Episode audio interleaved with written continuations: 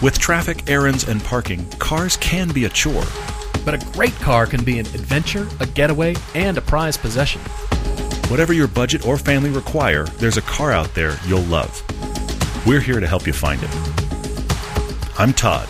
I'm Paul, and this is the Everyday Driver Car Debate. It's been like 20 minutes of ideas since we turned on the always. microphone. So As actually, always. we're glad you guys are joining us. Hope you had a great Thanksgiving. We are back. Uh, we're doing the mad dash as you are toward the very end of the year. Happy Tuesday. Welcome back to, I guess, kind of normal life. This is that weird part of the year where between Thanksgiving and Christmas, when you're going to have another break, it Yeah. never really feels normal, even if you're going to work and doing stuff. But we're glad that, that you're with us. That's Thank you. true. I can't believe a new year is coming fast at us, which is amazing. We've got lots of plans. As Todd said, we've been discussing all kinds of things for the new year and, and new adventures, and there's so many new cars to drive. We've talked about all these new cars. The Supra is one of the ones we got shot, but there's the Yes. Taycan, there's Yes. Mm-hmm. the new Vette, all these cool cars coming down the pike. That is, you know, this is what we want to drive, and Yeah, so we're sure. we're working on those. Thank you for joining us, guys. We've got a really interesting topic Tuesday about how to enjoy driving more. Hmm. Sent to us from Raymond. He's out in Overland Park, Kansas. And I've got a lot of um, a little bit philosophical kinds of musings to Okay. introduce to you. That you know, just thoughts about how do we all enjoy, enjoy driving more. Okay. And then we've got a pretty cool debate from Dalton N. in San Francisco, California, who wants something 1975 and older Sure. which is not the usual debate Well, because we always trend tend towards the new. He's also shopping for his fourth and maybe fourth and fifth car. That's the other part of this I like. Is is it both the, the trend in both of these actually the topic Tuesday and the debate is somebody kind of wondering if they're actually shopping for their fourth car. And then at the very end I'm sure you read it but at the very end of Dalton's email it takes this little twist where he's like well while I'm at it maybe I get this for my wife. So maybe a fifth sitting there but that means the Cayenne and the Lancer are getting regularly used by both my wife and I as we go different places. Right, which right. ma- brings me back to what am I going to do when I have a fourth car? I'm going to have two cars that just sit. So this is the fourth car You're gonna problem. have to carve a new parking space in your yard. Oh, I have. I've already carved a parking space in my yard. Oh, yes, that's I dug out a parking space over the weekend because I thought if I don't do it now, it's going to get harder. Yeah, for it sure. will yeah. if you don't build up the mounds of snow to kind of. It's happened already, buddy. I Oh, have built a parking space in my yard. Meanwhile, the Quattroporte video has dropped on YouTube, and I hope you enjoy as much as I have. Thank you guys for finding it and watching it. We've had a lot of great viewership on that, and that's just video number one. And by the way, a lot of you have said, "Why didn't you record the exhaust audio?" Well, it was a kind of a spur of the moment shoot on the way home from Vegas. Yeah, yeah, yeah. if you haven't watched it yet. And I didn't have a crew; it was just me. So that we're saving that for future. You will get to hear the Maserati. plen- plenty of coverage. Yeah. Tons of coverage, so Yeah, yeah. we're going to be obviously doing the long-term updates. But the the QP5 video has dropped, so go find that. Mm-hmm. Hopefully we're waiting a week or so away. I've got to get it long enough to shoot it. That's the problem. I'm going to share this publicly, and that was uh, after watching a bunch of movies with my family over the Thanksgiving holiday. Okay. I came away wanting you and I to have the super high filmmaking, like Hollywood producer production value. Pick a song, whatever that is, Okay. and it's a video just about the Phaeton oh, to no. whatever song. You're making music videos now. It's seriously, yeah, that's kind right, of yeah, what I yeah. wanted to do, and the music video about the about Maserati life over here, and I was just sort of envisioning, you know, how you dream, like, wouldn't that be cool, kind Yeah. of thing, and I was envisioning, you know, tying in all the genres of movies that you like, from James Cameron to Star Wars to Braveheart, and oh, like Oh, no. you're in costume, but the That's is, horrifying. is worked into the film uh-huh. somehow, Yeah. into the music video, Yeah. And then same with the QP5 because I got it in Vegas, and so there's, you know, You're doing an Ocean's hot Eleven babes thing. everywhere and Yeah, yeah, you know it. Maserati life and there's helicopters and there might be a spy element you know like I don't know I was just thinking about you know we produce these and just do these definitive videos but they're music videos for our cars that's what That I is- wanted to do that is at a funny and super terrible. expensive Yeah. high like 80 people on set So what you're talking about? CGI you're in costume there's swords for these your are, video These are our feature films for next year, is what you're Yes. saying. We have two 10 minute Yes. masterpieces on these two ridiculous cars, and then we give them I away. want. Yeah. And okay. then, you know, they're forever immortalized, and people They're forever have something. never wanted a Phaeton and a QP5 more than People have already told us that now they're Maserati shopping after watching your video, which I find simultaneously it, it, it's it's kind of like I'm excited we're making an influence and please don't infect yourself. It's kind of both at once. But anyway, Run away. yeah. Shall we do this topic Tuesday? We should. We're jumping into the question about how to enjoy driving more from Raymond. And Raymond, thank you for sending us this. he sent us an email, and it's less about finding you a car that you love to drive and more about addressing your question because said you started listening to the podcast a little, little over a month ago, and you want our take on your situation because you're not buying a car anytime soon, but you want to know what to keep an eye out for in terms of used cars based on the situation. Mm-hmm. Yeah. Now he's got a growing family. He said he's married with a nine month old, nine month old twins, and a four year old. Yes. You do have a growing family. Wow. He's busy, yes. So they do have a 2017 minivan, which is a gift from his mom when we found out they were twins. Yeah. Oh, if you weren't getting twins, I was just going to get you the Honda Civic. But now that you have twins, you need a minivan. And you need a lot of other things because you're not going to sleep anymore. So there's that as well, yeah. Exactly. All right. So they also have a 2010 Lexus RX 350. They The egg. the egg with low miles, all the options, and so they're keeping these two cars for his wife and his father-in-law, who stays with them occasionally to drive. Got it, yep. So they said the seating position of an SUV is worth way more to them because they bought it used than we'd be they'd be able to sell it for anyway. Yeah. All right. So his daily is a 2014 Lexus GS 350 F Sport all-wheel drive. He Mm-hmm. bought it a couple years ago. 83,000 miles. He said, but I'm really enjoying this car. He likes it, yeah. It's, It's the first car. I paid money for. Were you paying in meatballs prior for your Well, cars? Or It's certainly something that he's actually spent real of- money on because he had a he had an old would you ES take this tribal mask in return for this Lexus? Maybe he did the Craigslist uh, trade thing. He had an old ES 250, which was pretty boring. He had a couple of old Corollas that were unbelievably boring. His only car he actually really liked, really loved before this current Lexus is this 1997 Honda Accord EX, but it was a four cylinder in the terrible champagne that was popular in the 90s. Champagne. Yeah. So what's interesting is he's landed on this 2014 uh, GS 350 F Sport, and he really, really likes this car. But this is where the question comes from: is that okay? So I'm liking this, Mm-hmm. A- and, we get the opposite email a lot. We get the opposite email, which is I like this car, but I can't stop looking at others, and I want to buy something else now. But in this case, yeah. in this case, we have a situation where Raymond is looking at this, going, "I really like this car. I don't have really any problems with this car." Right, so, right. kind of what should he be thinking about? What what might be a good next step because he's not really like imbalanced enough to look at it and go, I want to be over there. Sure, and we can't just say buy the hottest sports car, the most raw, you know, stripped down sports No. car you can possibly He's buy. a guy coming out of minivans and a Lexus. you know. Yeah. So he's got a commute here that's four and a half miles through the suburbs, and he says it's very common for him to spend a couple hours of his day driving back and forth, sometimes highway, sometimes local, to pick up things for work. Now, get this. He runs a restaurant and Yep. often has trips. He says, I need to make runs to Costco or other wholesalers to pick up cases of food or drinks. He said, so having a sedan is great because he doesn't have to go crazy to fit stuff into his car. Sure, Hence the sure, GS, sure. Yeah, Mm-hmm. yeah. which is actually perfect for that. And it's comfortable. But he says, I wonder if maybe downgrading to something less comfortable might be more fun. And, you know, he got a good deal in the GS, and he says, I don't want to say goodbye to how comfortable and cushy the interior is. So fourth car, fourth car. Tool for the job, my friend. Uh-huh. He says he's noted the GLA 45 AMG that we keep recommending. He said it's very intriguing, but he doesn't think there's a value for him to move out of the GS into the GLA because it'll cost him money to do so. Yeah. Okay, fair enough.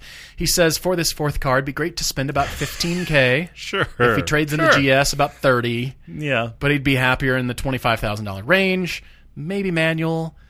Does does he daily it? He wants something more modern, comfortable seats. Now he's five foot six, so he fits in anything. That's a place I'm jealous. He likes the. You can move the seat forward, the driver's seat forward. and five six floorboard at- space at- behind at you. five foot six, two plus twos become genuine four seat cars. That's true. That's what happens That's here. true. You buy yourself a 911 or an 86 chassis, and you can take the entire family. Yeah, Yeah. yeah, for sure. All right, so his family's not huge on domestic cars, but he won't rule anything out.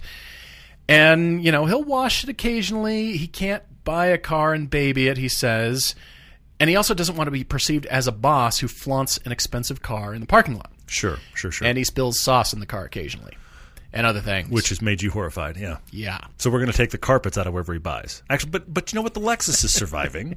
Lexus is doing fine. it's doing fine. I mean, that's the big thing that's happening here is that Raymond's actually sitting comfortably in his Lexus, going, "Should I move somewhere else?" And that's the scenario, He's driving enjoying, around. He's enjoying it a lot. short trips. Yeah, yeah, yeah, for sure. So, how do you enjoy driving more? And yes, one of the answers you said is find a really stripped down hot car. I mean, suddenly the boss is driving a Caterham. what? He, he he brought one jar of sauce with him. I got but he has sauce, a caterer. everyone.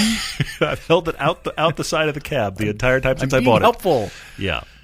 So I, I thought about this, Raymond. I've been thinking about this for a while because I think this will touch on a lot of listeners' thoughts when you're in stuck in the commute and Okay. you Yeah, yeah. you love cars and driving, but you want to know how do you do it more. Mm-hmm. So these are, I admit, a bit philosophical, but I want you to get thinking differently. And so, first of all, is being deliberate about enjoying your drive, and that is Mm-hmm. taking a different route. Now, not just take a different one, take all of the different ones. Find Yeah. all Yeah, of yeah, the long way around different routes you Sure, can possibly sure, sure, can. A, you're going to see a different part of town. that You might like, "Ah, I didn't know that was over here. Mm-hmm. Yeah, yeah, that's cool. You're going to find new routes. You're going to, you know, find longer distances for your car to travel, and you know, maybe you'll like or find things you dislike about it. Yeah. Okay. Yeah. Yeah. Ultimately, though, I want you to ask yourself a question. Okay. What is a car? If somebody asked you, "What is a car?" Tell me the answer to this 1st You're, you're starting way out. I Okay, keep really going. am. Go on. Go so on. imagine yourself, Raymond, describing a car to someone who had never heard of such a thing. okay. What right. would you tell them a car is? I'd get a chance to use the word conveyance in a sentence. You you would. okay, so you just do you describe the mechanical nature of it and the approximate size and the number of wheels it has and what you can do with it and how you control it fast or slow or haul stuff or haul people or it looks good, it's practical or functional or it's useless. Would you also philosophize a bit and describe it as an invention that's been transformed over a century since its inception? Wow. From a replacement for horse drawn carriages to an aggregation of raw materials tortured into a shape, painted a color that makes you feel good about it. A consumer product. It is. It's a big, expensive product. Maybe it's a mechanical device that represents freedom and style and emotion. Or it's a rare personal device that people, all of us, can customize to express themselves beyond personal hygiene and clothing. All of the above. Yeah. Okay. Okay. It might be a little bit esoteric and it's way out there. A little bit, but I'm I'm enjoying you. You're coming in from outer space. I You're am. like- You're like floating in. What is Gravity almost has you at this point. Because Yeah. ultimately, what I want you to do by describing all these choices, once you define what a car is, maybe that will help you make a buying decision for what you think a car is. And when people ask, hey, so you decided on that one, how come? I said, you know what? I stepped back and redefined what cars mean to me. Hmm, interesting. Okay. All right. So moving on here. Is a car a mechanism that helps humans develop rapid hand, foot, and eye coordination and skills? I can't dance, It but certainly I can does. drive. I went Yeah. driving with my brother-in-law over the weekend, and he bought that fifteen hundred dollar nineteen eighty eight Saab nine hundred How, turbo. how is that? It's sloppy. sloppy is kind. Which makes sense. I mean, let's be honest. When you hear that description, it, it makes sense. Let's be honest. He told my niece to put it neutral. He's like, "No, neutral is like this." And it was like he was stirring soup with the. There's a whole lot of lever. neutral on that It's like, car, no, no, huh? no. It's just left to right. You see the graphic on top of the shift lever? It's just left and There's right. There's a That is- whole lot of neutral. okay, so that means Did you drive it too? I drove it. Okay. It's sloppy. Everything has a little bit extra. huh? But that's okay. He's rediscovered driving, Sure, and he yeah, yeah. loves driving it. Yeah, yeah. And he drives around in Seattle weather with the top down. Okay. Because he loves driving it. So okay. All right. But that thing is helping my niece and nephew learn hand, foot, and eye coordination and skills. Okay. Sure. Yeah. Yeah. It's a thing. Yeah. I, I see it. I see it. All right. Do you sc- describe cars as rather large rolling convergences of elements that quite literally pays for the health care of the people who build it? You've had way too much fun with this. I've had a lot of fun with this. Or is it an aspirational object by which we all measure wealth and personal success and judge other people for driving? I keep looking for the check check all of the above box. Yeah. I think cars could be a barometer of economics and international trade designed to move money around the world.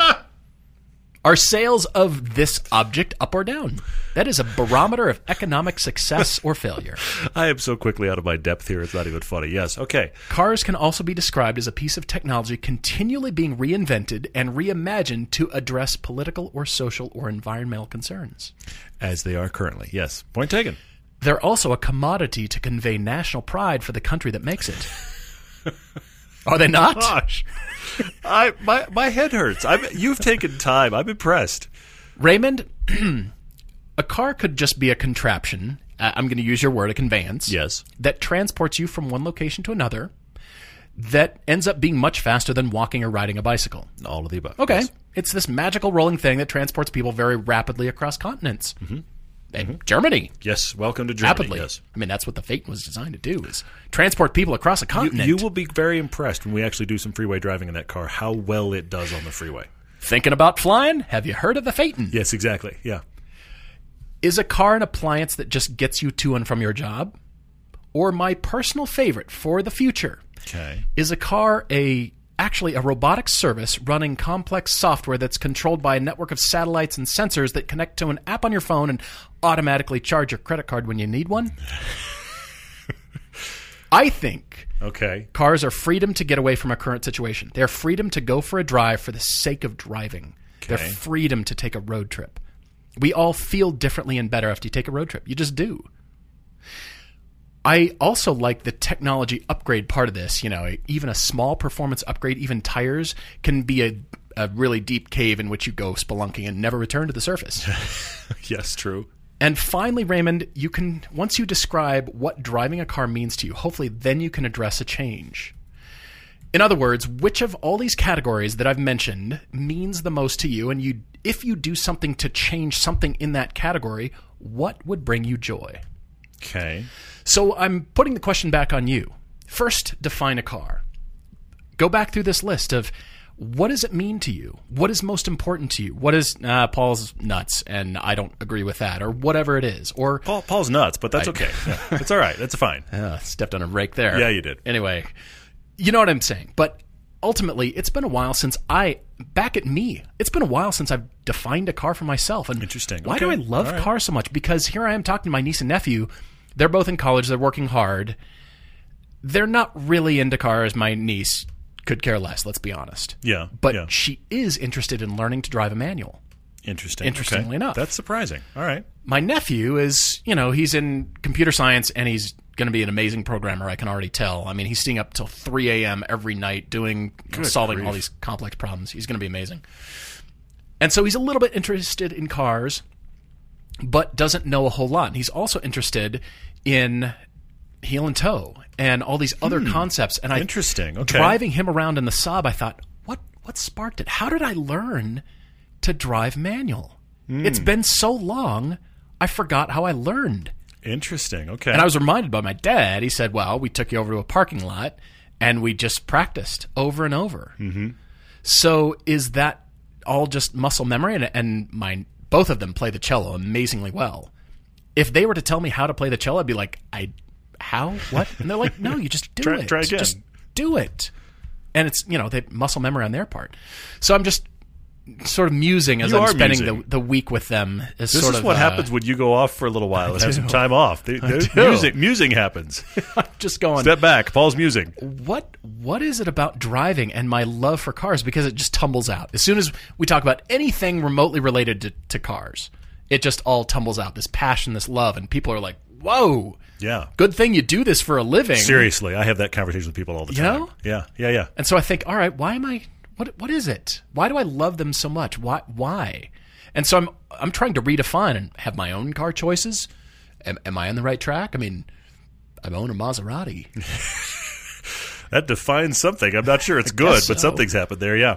So ultimately, the entire point is to define what driving and what cars means to you, Raymond. And I've said this before, but hopefully, once you figure that out, if it comes back to I want a Lotus and it's got to be super awful in every situation but a corner, Easy there. Easy there. I'm I'm You're. You're. Yeah. I'm going extremes right yes, now. you are. I, I'm I- off I at extremes. It's okay. Fine. Yes. You know what I mean? So I do. I once do. you define that, will that change your perception? Like, no, I've had time with the GS and it's time to move on. And I want something that will balance the driving. So I go for an old Z3 coupe. Mm-hmm. So I can store, you know, I can take restaurant supplies and food in the back and it's still a real, real drive sports car or something like that. You Yeah. arrive at a different place. And it also defines, you know, what genre, year of car, you know, you're, you're selecting. So I'm really hoping that helps.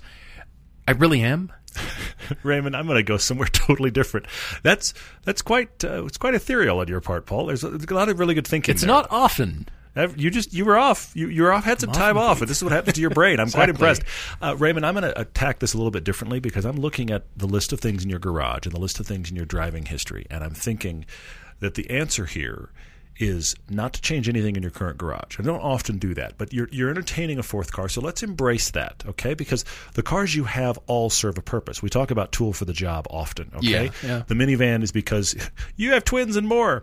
The the RX And more. The RX 350 Yeah. is is helpful. Plus, your father-in-law drives it. He likes this the the ease of uh, getting in and out, which actually can be- become a big thing. I've talked to people before that they need the SUV because they want to not have to sit down into anything. That happens, and the RX is great for that. So Okay. both of those are staying their tool for the job. You're looking at the GS and going, "There's nothing wrong with this." And you know what? For your usage, I agree with you. There's nothing wrong with it. Sure, sure. But here's the thing nothing in your driving history and your current cars is small or rear wheel drive.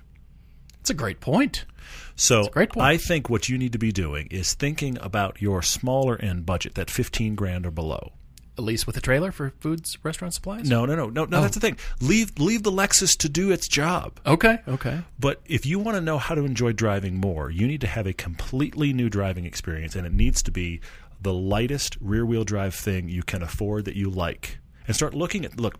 I can go MR2 Spider here. I can go now. Elise is out of your I budget. actually like that. But MR2 Spider, of course, the Miata works here. For 15 grand, you can get yourself an 86 chassis. So FRS, BRZ, uh, the 86, any of those are possible for 15 grand. You could do an old Porsche 944. What are cars that meet that criteria that if I were to say that car to you, you go, I've always really liked those. What is that car, Raymond? Because that's the car I think you should get. But also chase something that's light. You need light and rear wheel drive because that is an experience that honestly, this is the thing that transformed me as a driver. Because I was driving big, if you've listened to the podcast, Chevy Caprices that were hand me downs from my dad. it wasn't until I started getting into really, really light stuff, and the, and the Elise was fairly early in that progression, that I just went, where has this been? That this feeling, you're talking about unlike anything else. I mean, I had this a little bit when I got I, I had a Caprice and a couple of SUVs and some hand-me-downs, and I wound up in an Audi 90. I forgot about that Okay, car. from the 90s, had a forgot about it. 1990 Audi 90. This is what eventually becomes the A4. Okay, tiny front-wheel drive German car. I had never experienced any of those things, tiny German or front-wheel drive. I'd never had a car that was any of those. It Hmm. was all three. And while I quickly realized it wasn't for me, I loved the new driving experience of it. I loved how chuckable it was. I loved how different it felt. Yeah. And then after that, I finally got my 300ZX. So that was my first rear-wheel drive dedicated sports car That's right. That's right. this is starting to shape me. And then we start doing the show. And in the first probably 18 months of doing the show, I drove an Elise for the first time and I went, what is this now? okay. Also drove things like the, the Mini Cooper from its resurgence and these kind of Yeah, things that I was yeah. just like, these are awesome. The Mazda Speed 3 I drove in that same era. Sure. Right. Right. So you need small rear wheel drive as your next experience. You need to seek out places you can drive it. I was actually looking up your area. You're in Overland Park, Kansas, which is a suburb of Kansas City. Fleming Park and surrounding roads are halfway decent. I, this is what Google Maps tells me. Nice. So Nice. Fleming Park, you can even go there. But but here's the thing: you're in a major metropolitan area. Kansas City, I know, has auto crossing events. Yeah. Absolutely. They do. So Yeah, yeah. I think you need to have driving experiences you've never had. This will help you enjoy driving more, and it may change your own your Lexus, but I think the Lexus is right tool for the job. So when you're ready, start thinking. What's a small, light rear-wheel drive car I could afford that the minute that I land on it, I just go, I have to have one of those. And that's your answer. And then take that on different drives than anything else in your life. Take it autocrossing, Seek out a fun back road. Take it on the things where you wouldn't drive any of the rest of your stable. And I think you will grow as a driver and you will love driving even more. If you have your own philosophical take on how to drive, love driving more, everydaydrivertv at gmail.com or on the website under the About tab in the top right corner, there's a contact button. You can click that. Send us an email with your car debate or your topic Tuesday or your car conclusion or just to say hey. Just just because you were bored, yeah. you know. we get those emails too, and they're still fun. they're still great. fun. Yeah, Thank you sure. guys for sending all of this. Yes. Cl- uh, yeah, click on that. Send us your topic Tuesday. Send us your car debates. I know you guys are going to be shopping in the new year, so bring. You need a fourth car. We're your guys. Fourth cars for everyone. What is going on in the world? You might not be buying a car right now, but you're probably still looking. We're all looking all the time, and it seems like there's always a new place to search. That's why we love Autotempest.com. With Autotempest, you can only enter your search one time and see results from Cars.com, eBay, all of Craigslist, and many more. Or you can jump to AutoTrader or Car Gurus without entering anything new. Your same search on a new site. So if you're looking for fun or you need a car right now, don't search all over. Start at Autotempest.com. All the cars, one search.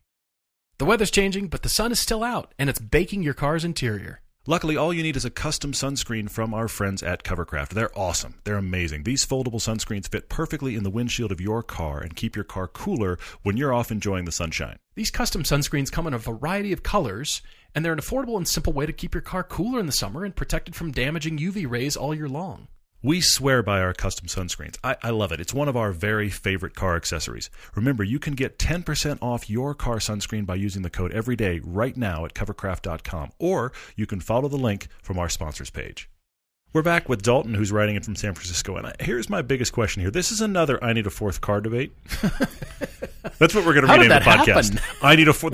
Welcome to the I need a fourth car debate. That's that's not right. but but his big the big thing I'm curious about is he lists his three current cars, which are good. Okay, we've got a, a Mazda Speed Miata.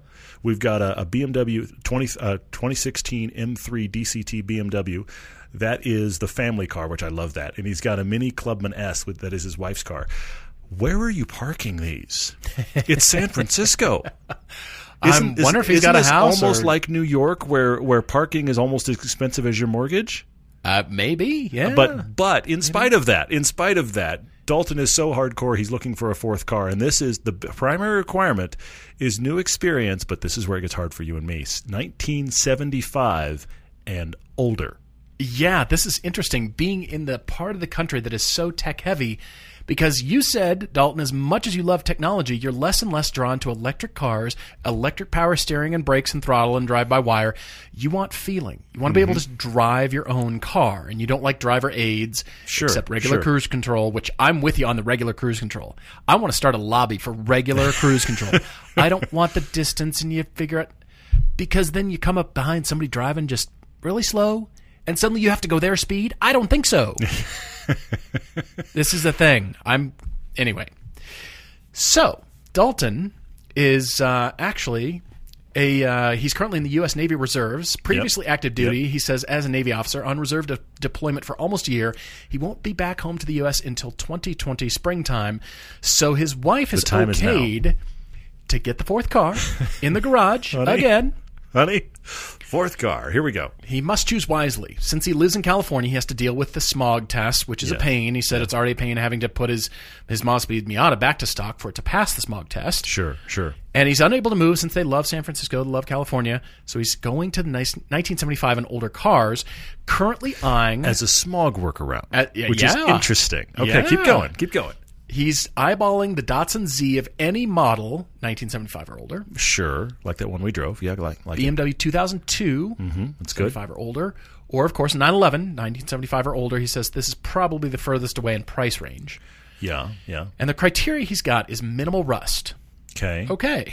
That's it doesn't crop up a lot in our debates.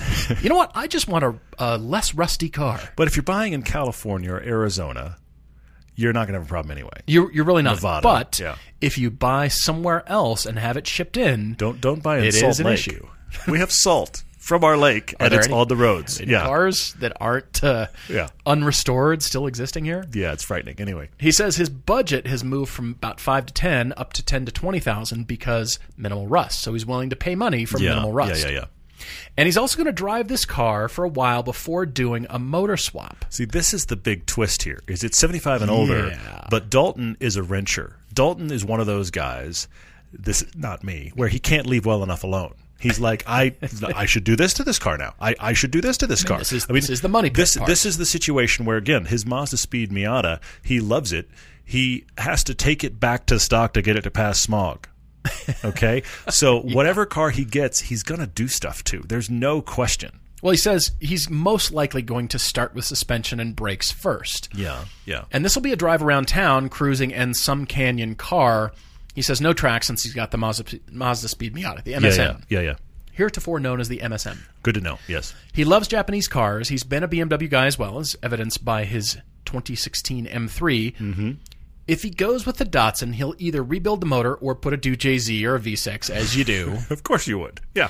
if he goes with the 2002, he'd stuff a Honda S2000 motor in it, Okay. which would be hot. By the way, at SEMA, we found a Honda 600 with a, uh, a Hayabusa engine in it. Yes. Or a Honda, it was a It was a high ZX6R power. or It was a high power bike super engine cool. and tank. yeah. It was literally they had the, the hood open and it was just it. Somebody had chopped up a motorcycle and shoved the tank and engine into the front of this little tiny Honda, and they had a fuel cell on the back. But when you closed everything up, you had no idea. I bet that thing cool. screamed. I mean, we've seen similar things in the in the front of original Mini Coopers, the small one. Sure, we've seen yeah, yeah. the builds of those. Yeah, yeah.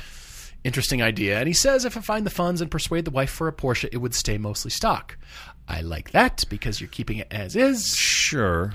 I'm wondering, by the way, Dalton, if you want to investigate the whole electricgt.com thing about Look at you. Stuffing the again. electric V8, the electric motor. They build an electric Yeah, yeah. engine essentially Yeah, yeah, in the shape sure. of a V8. Yeah. It's just an electric motor, but it looks like and it takes the place of a V8 that Mm-hmm. they can stuff into whatever car.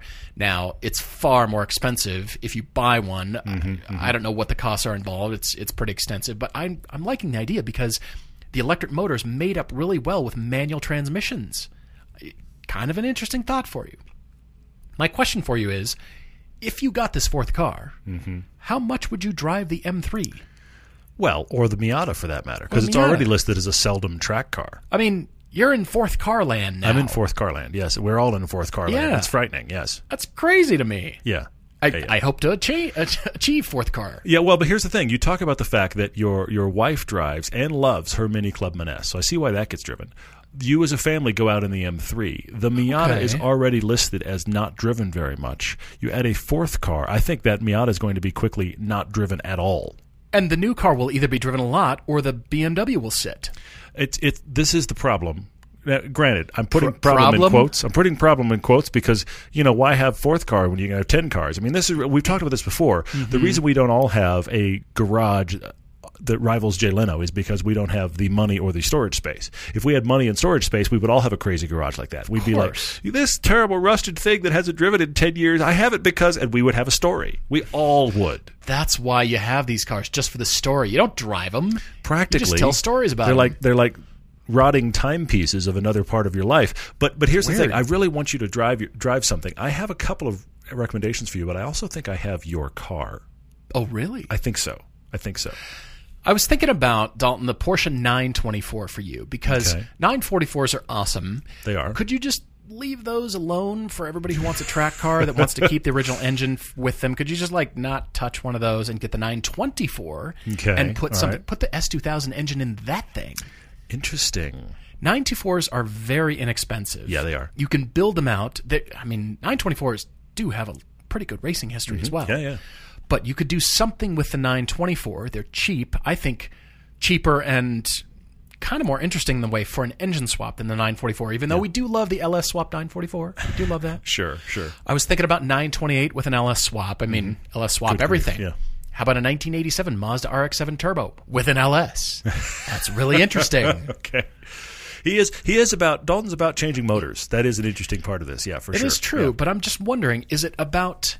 Is this purchase about the work and the motor change, or mm-hmm. is it about the driving? i wonder too I'm trying to too. read Yeah, through yeah. the lines here. I'm trying to get to the question behind the question. Yeah. Is it more about I want the car to work on because of project and fun? yeah Because he's got the other three cars that just run. and he's making this as a canyon only car. He's kind of dedicating Yeah. it as a fun, and, and there are so many fun roads in California. That's the place where California beats almost any other state. Is just sheer number of fun driving roads that are available year round. I've said this before. The coolest thing about California from a driving perspective is if you look on Google Maps and you see a squiggle high in the mountains, in Utah, in Colorado, in lots of places, that squiggle is probably dirt.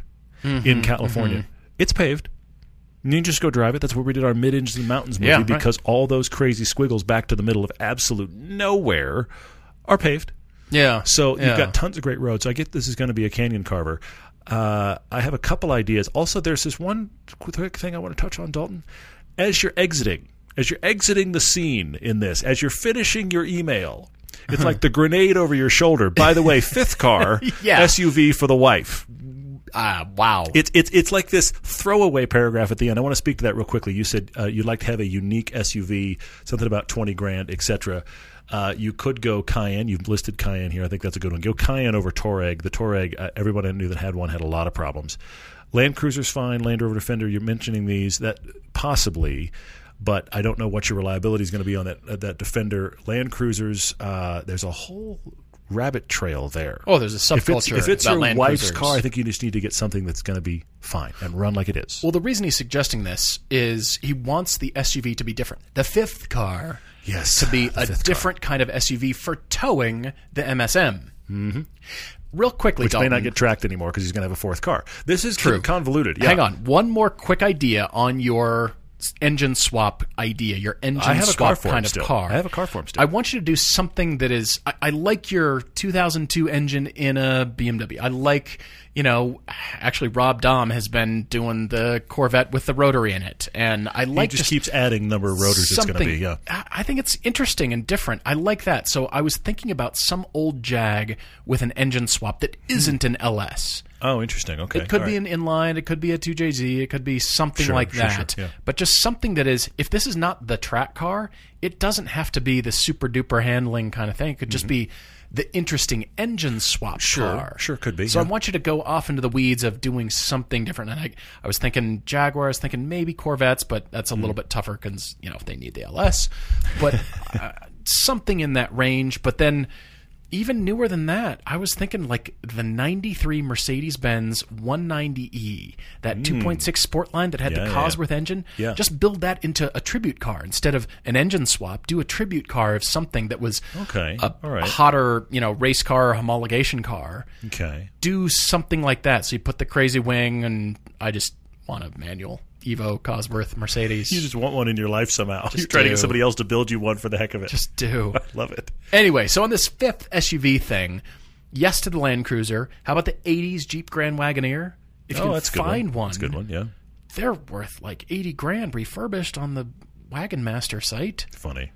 Or you mentioned the Touareg. I found seven V10 diesel Touaregs Don't do that. Don't do at that. a high mileage. Don't do that at all. Like that would be your towing champion. yes, you tow your house down the street instead of your your Miata, but yeah. Or just a regular diesel Cayenne from like 2013, 2014. I bet you could find them cheap.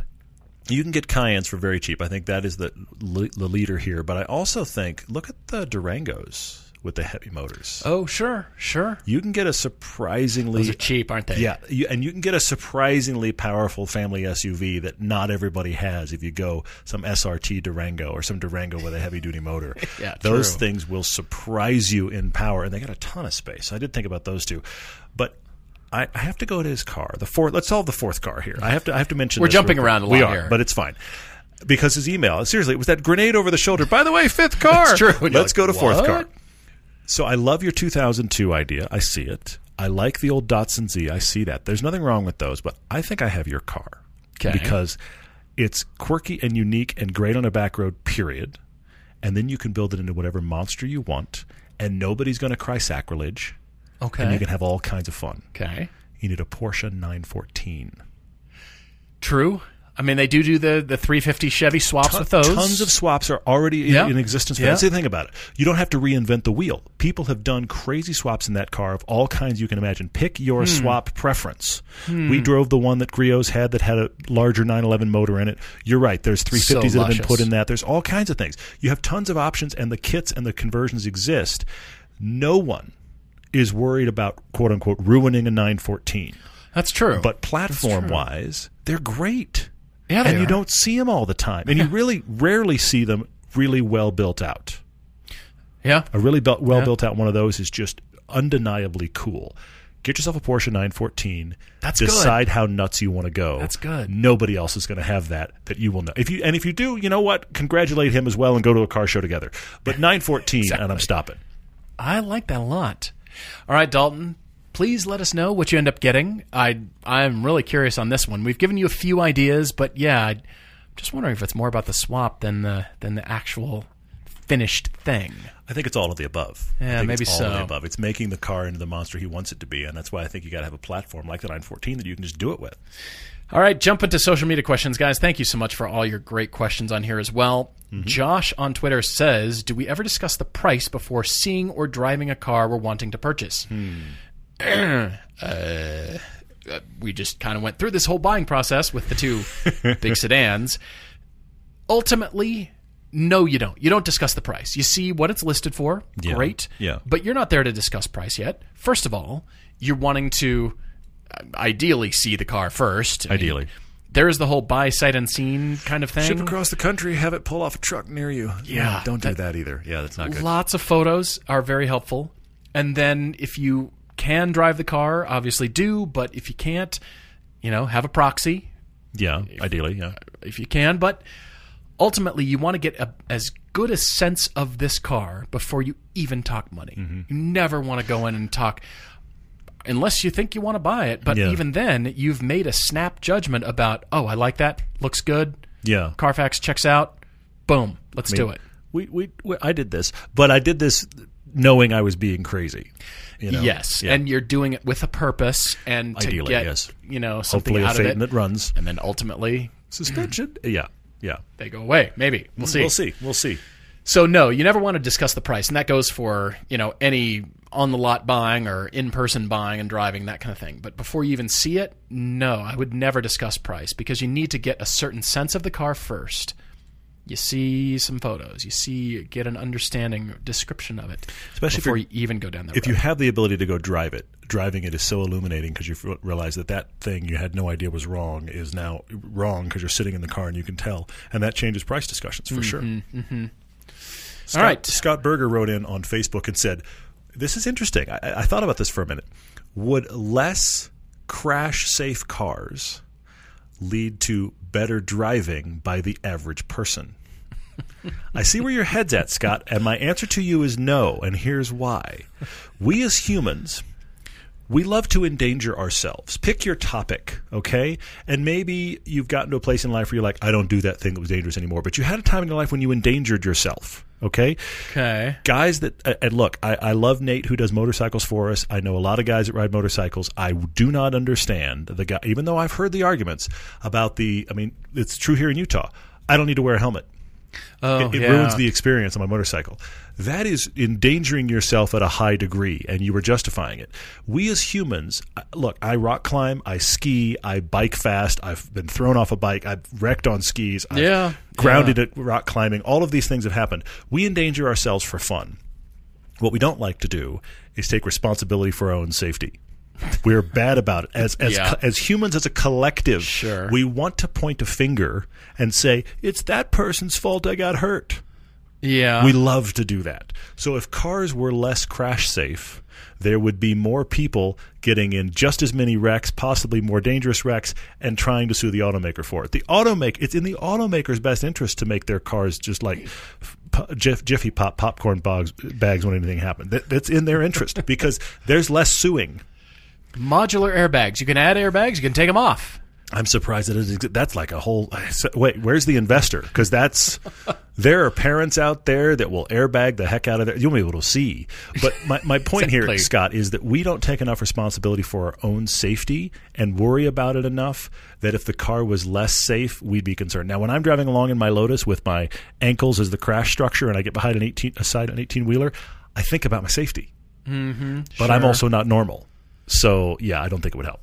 Interesting. All right. A question here from Major Wilkes on Instagram, who says a couple of years ago there were conversations going on about the potential for a new Chevelle to be made. He personally did not like what I saw. I was curious if we had any kind of new Chevelles or had hmm. seen any kind of new Chevelles. He also wondered if we thought that they would be worth looking into making. And if we would not want to see the Chevelle remade, what muscle car would we like to see brought back now? Clearly the brand recognition for what used to be considered kind of muscle cars or pony cars has been thrown out the window hmm. as far as connotation associated with the muscle car, Like a Mach-E. like a Mach-E Mustang. I knew where you were going. because imagine the 1970 Chevelle SS 454 okay. now introduced as a hybrid or an electric mm, Yeah. car. Yeah. The name suggests muscle car, as you said. Yeah, it does. It it's already there, and the concept cars. I'm with you. They were from a few years back, and they were small cars. They were more small, nimble cars. Mm-hmm.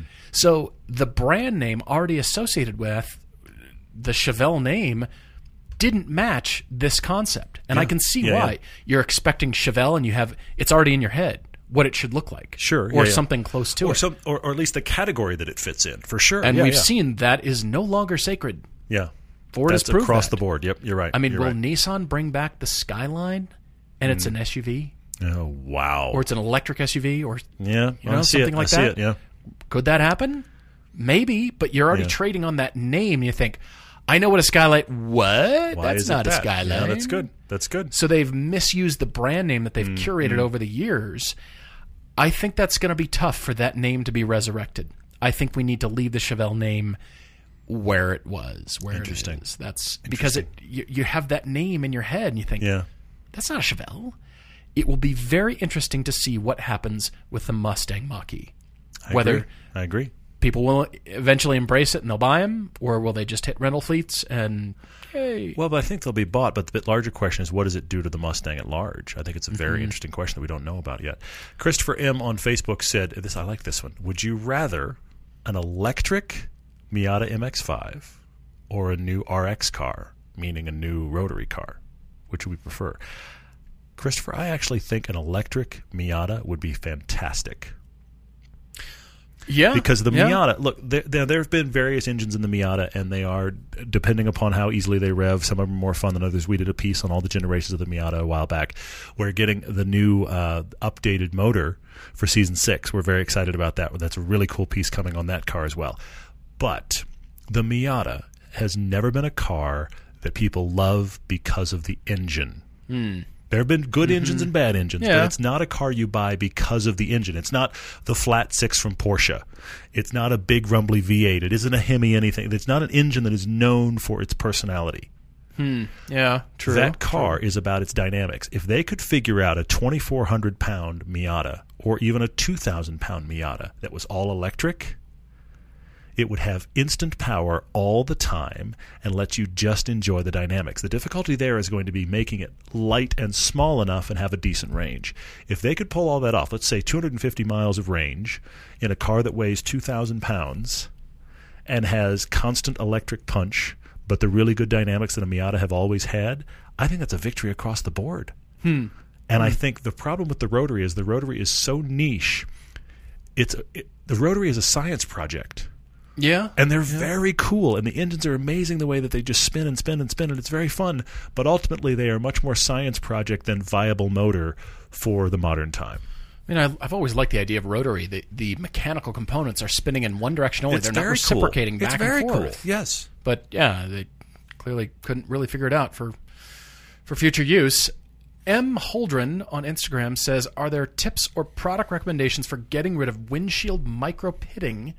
Even after cleaning, the front hmm. windshield looks awful on a sunny day. Yep. If this is something that really bothers you, and it, it depends on the pits, Griot's Garage has glass polish, and you can oh. use it with their random orbital, especially the brand new one.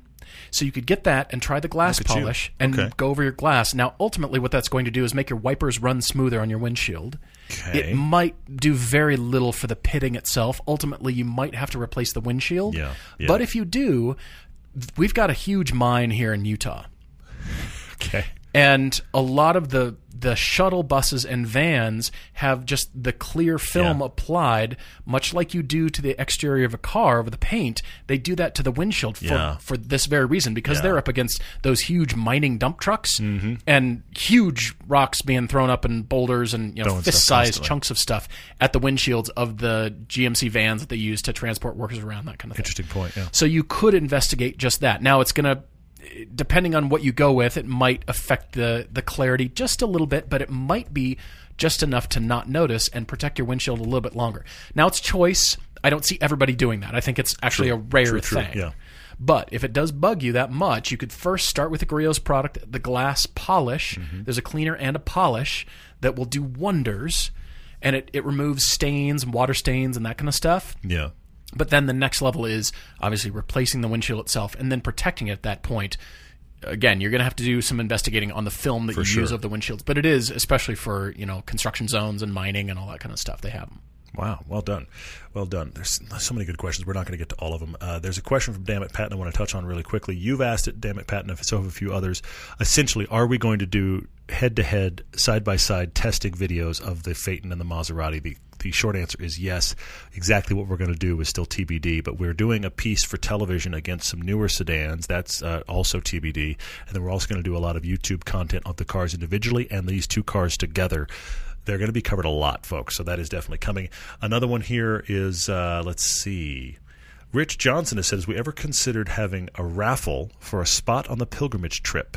That's a cool idea. It's a very cool idea. I don't. I I wonder about the level of interest there because here's the thing: it's an expensive the, trip. the level of interest would be there. The level of I interest would be there, guarantee but, you yes, that. but the thing is that the it'd be like the car raffles we've done in that, like the mini raffle, and we're going to do more in the future. In that, there would have to be a minimum. If the raffle doesn't reach the minimum, mm-hmm. because the the trip has real costs, we don't have the ability Yeah. to just absorb a spot. But I could totally see a raffled spot happening. Uh, it's interesting, Rich. I like the idea. If if those of you listening, if you like that idea, you're intrigued by it, fi- fire us an email or social media or something. Just kind of just ping us that you're intrigued by that idea. Maybe we'll do that. But like I say, it's got to have the the minimum would have to be the equivalent of a full paying person. yeah. Bec- which means a lot of you would go in and one of you would get to go. But uh, hey, it'd be fun anyway. It's essentially a raffle at a chance of an experience rather than raffling a product, Exactly. a car, Exactly or right. something. Yep, And yep, then yep. people who didn't win would feel like, oh, I just sort of funded your trip. Yeah. But then there's there's always the chance that you might win. Yeah, so I, I- I wonder. And I, and know. look, you guys are awesome with the funding you did for the Maserati and the Phaeton, and so we want to be careful how many times we go like, "Hey, we're raffling something." I don't want it to be a constant thing, but it's a it's a cool idea, Rich. I'll give you that. There's a question here from Kelvin Tamayo who said, "Have you ever listened to stuff in your car that you would be ashamed if someone else heard it?" Haven't we no, all? I've never listened to Taylor Swift in my car. Well, but that, that doesn't that doesn't mean that that's what it is. Something you were playing. You, you, it's that thing you get to the stoplight and you turn it down. That's what it is. That, that's when you know what it is. We've all done that. You get to the stoplight, you're like, I ought to turn that down in case somebody can hear it. Uh, I mean, if somebody jumped in your car and you were listening to blank, would I be in? I guess not. No. And he says, I sometimes listen to Eurotrance. Okay. And he says he's six foot three black man, not exactly Emoji Monzergazood. Okay. I, I don't know. Whatever. I, I, I, I do think it's I don't know that that thing. I've done that. Ask yourself personally, what's the car? What's the music you've been playing in your car, and you pulled to a stoplight, and you thought, I ought to turn this down. I mean, it's That's just been what that is. classic rock or Sure. Uh-huh. some EDM. Keep digging. trashy- Keep digging yourself. Huh. I mean, well, yeah. I don't think so. Uh-huh. I think you're going to dig a hole for yourself. It's all bad. Markian501 on Instagram said, okay, what's the ratio of maintenance cost versus car payments that makes you just sell a car? oh, said this is a great question. He loves his Porsche 996. He thinks it's great, but he just had to replace a window regulator at fourteen hundred dollars, and that was the one that he did himself. He actually put it in himself. He's just saying, I, "Okay, I think it might be time." Markian, look, there's a there's a personal level of pain, and Paul and I are stretching our levels of pain with these new sedans or old sedans. Uh, there's a personal level of pain you have to, to deal with here, but I feel like it's not actually a matter and the lancer that i brought up earlier is a good example. I got the lancer and i put money into it instantly servicing the transmission and then i got brakes all the way around and tires all the way around. And there was a lot of money instantly up front. The phaeton's the same thing okay i don't think that replacing things that wear out on a car you love is really a reason to get rid of it the problem is frequency if if that fourteen hundred dollar window regulator is the only thing you spend on this car this calendar year, other than oil changes, I don't think that's a problem car. If that's the first of six things that happen this calendar year, it's probably time.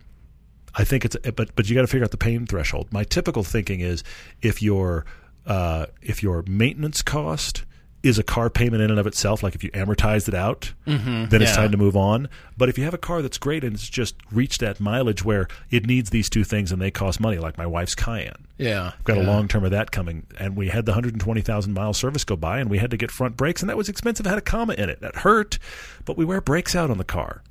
Okay, it doesn't happen every year. We spent that money, we moved on. All right, last question for me here from Hal B. Hal, hello, my friend. He says, any takeaway we can share from your MBA speaking trip in Wyoming? We were just recently invited to speak at the University of Wyoming in Laramie to the graduate MBA class and also the freshman undergrad class for business admin. Yeah, yeah. And so it was interesting. We we drove out there, and uh, it was it was really cool. Hosted by Rob Godby, and uh, it, it was really interesting and, and pretty informative. The graduate MBA class was about twelve people, and they were definitely interested in the inner workings of the business of Everyday Driver. All and they, the things we haven't done smart. Yes. Interestingly, they applied a certain, you know, procedure, rule of thumb, you know, moving through time when you have a product and a service and, you know, how do you want to position it and then what's your branding and all this stuff. And they sort of applied that. but mainly we told them stories about how it evolved because it's very non traditional. And it's yeah. evolved with tech and with gear. yeah, yeah, yeah. I guess kind of the same thing in a way. But the show started before GoPros and DSLR existed. and at the beginning of YouTube being something that actually even had uh, funding, or I mean, sorry, advertisements in front of it. We Yeah. started before all of that So craziness. you yeah. know, we've navigated uh, as things have changed, as the landscape has changed Yeah, yeah, as yeah. well. And then the freshman class was interesting. So we just kind of told them stories, but both Todd and I asked them, "Does anybody in the class have a YouTube channel?" And then you said, "Does anybody have a channel with more than a thousand viewers or more, More than than 1,000 subscribers, subscribers?" And the answer was no. I was shocked by that, to be honest with you. yeah, Yeah. Kind of interesting. But we we told stories about you know navigating YouTube and what that means in the modern age, and then our diversification to different platforms. Yeah, yeah, yeah. Which is why you know we've got the podcast, we've got Amazon Prime and Motor Trend, and Mm-hmm. all these you know different places to put content, and then going you know independent or staying independent versus going you know to a larger Yeah, yeah, yeah. you know syndicator or network. All those things were discussed, and uh, you know, just had some fun with it. But ultimately, it was, it was a really cool experience to be able to speak it, speak cool. live. We just kind of treated it like a podcast in a, in front of a live audience. answered questions. It was actually very fun. Last question for me. MacMan3 says, Okay, hey guys, uh, my girlfriend and I are both huge car enthusiasts. He said, I have a Golf R, Mark 6 Golf R. His girlfriend has an Evo 10 GSR. Mm. Very, very cool. She loved the Evo when she first bought it. They both really enjoyed it. Over time, though, they both, remember, she owns the Evo, they both have decided they prefer the Golf R. Hmm. We typically talk about the Evo over the Golf R he's asking kind of a dual question. Either A, are we wrong? What's wrong with us? Or B, what are they missing? and here's my here's my question back at you, Macman. I'm wondering how you're driving these cars. And I don't necessarily mean the actual act of driving. I mean the where. I mean the how are you using Sure, them question. sure. Because I'll be really honest with you. I lo- as you know, I love the Evo 10. I love it. It's great fun. And on a back road, driven hard, or on a track, driven hard, I would far prefer the Evo in those kind of scenarios. The way it rotates, the way it pushes power around, is much better than the Golf R experience. Okay. In the same way that my Lotus is much better on a back road than almost any other car I can think of. But now, let's get off the back road. Let's leave the track. If the two of you are looking at two cars in the driveway and you're going to go get takeout, the Evo is going to be loud and rattly and stiff, and you aren't going to use any of the handling or fun of that car. Let's take the Golf. It's a much nicer place to be. If we're commuting, if we're road tripping, if we're doing all of these kind of things, the Golf is the better place to be. There's no question, and all of the performance you need in those kind of normal scenarios, the Golf R is going to do great. But you start to really push on a road that is designed to be really pushed, a road that is curvy and fun, that's where the Evo stands out. That's the places where when we've done these push things toward the limits comparos, the Golf R isn't as good. But I understand if it's a daily, if you're sitting in it all the time. I mean, there's there's a discussion here about the fact that I own a Lotus and a Phaeton. There's gonna be plenty of times when be like, you know what? Let's take the Phaeton. I love Yeah. the Lotus. Let's take the Phaeton. Absolutely. There you go. Guys, thanks a million for all your questions. As always, keep asking on social media. Send us your car debates, and we're looking forward to next time. Cheers, everyone.